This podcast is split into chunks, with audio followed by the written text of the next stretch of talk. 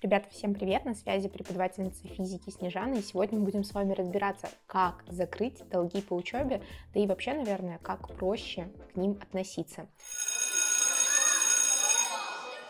Первое, самое важное, что нужно сделать, это глубокий вдох и выдох. А это значит, что вам нужно просто успокоиться.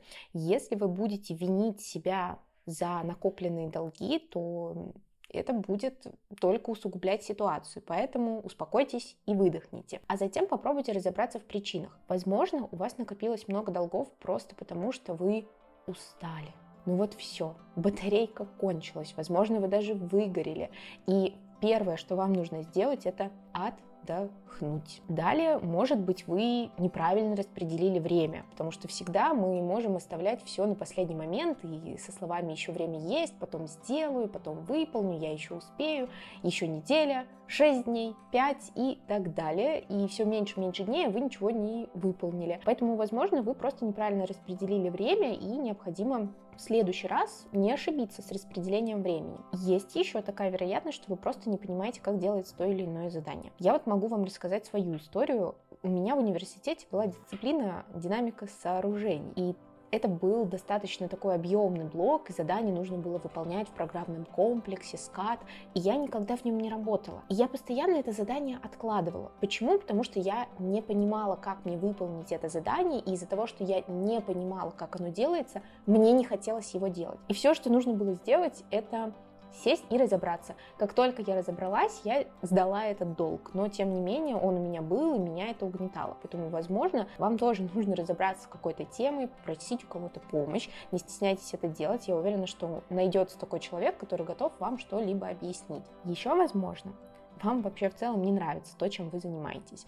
Вот бывает такое, что вы выбрали какой-то предмет для сдачи, или вы учитесь в университете на какой-то специальности, но в целом это совсем не ваше. И из-за того, что это не ваше, вы можете выделять время на совсем другие занятия, которые вам реально нравятся, а вот конкретно на это задание выделить время вы не можете. Поэтому здесь стоит еще проработать вот этот момент.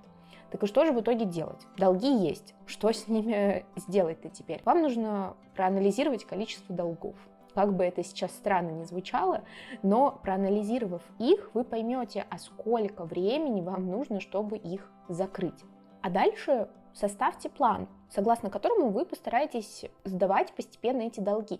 Здесь очень важно понять, что количество долгов, оно может быть большим, и вам может хотеться закрыть эти долги вот прям в один день. Но поймите, это невозможно. Поэтому лучшее, что вы можете сделать, это распределить количество долгов. можете, например, воспользоваться матрицей Эйзенхауэра и распределить ваши дела на важные и срочные, которые вот прямо сейчас-сейчас нужно сделать. Можно потом рассмотреть дела важные, но не срочные, вот как, знаете, до которых там есть неделя, две недели, но они важные, то есть их выполнить надо и откладывать на последний момент нельзя. Также есть дела, которые вот срочные, вам кажется, что вот все, завтра уже горит дедлайн, но на самом деле они не важны. Поэтому их можно будет перенести.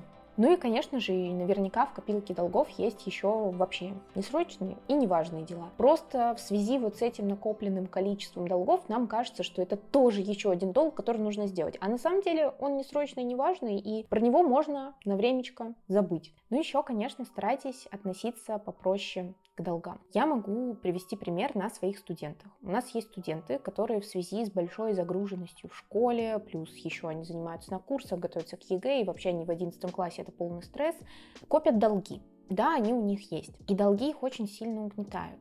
Им кажется, что вот до ЕГЭ остается мало времени, им необходимо выполнить все. Так вот здесь важно понять, что если вы накопили очень-очень много долгов по учебе, я сейчас говорю про 11 класс и, наверное, подготовку на курсах, дайте себе выдохнуть и поймите, что, возможно, мир не перевернется, если вдруг вы не решите какую-то домашку.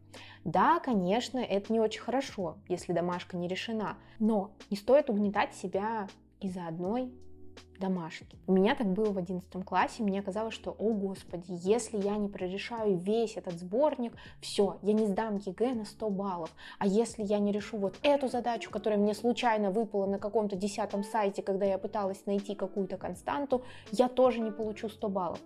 Вот здесь важно понимать, что вы можете получить 100 баллов, если не решите эти задачи. То есть попробуйте относиться к этому проще. Когда мы готовимся к ЕГЭ, мы все же стараемся не нарешать прям базу заданий. Мы стараемся накопить определенные знания, которые помогут нам в будущем, да, на ЕГЭ решить ту или иную задачу. Поэтому постарайтесь проще к этому относиться. И, пожалуйста, не забывайте планировать свой отдых, потому что это очень-очень важно во время вот всего этого стресса, который может сопровождать вас на учебе.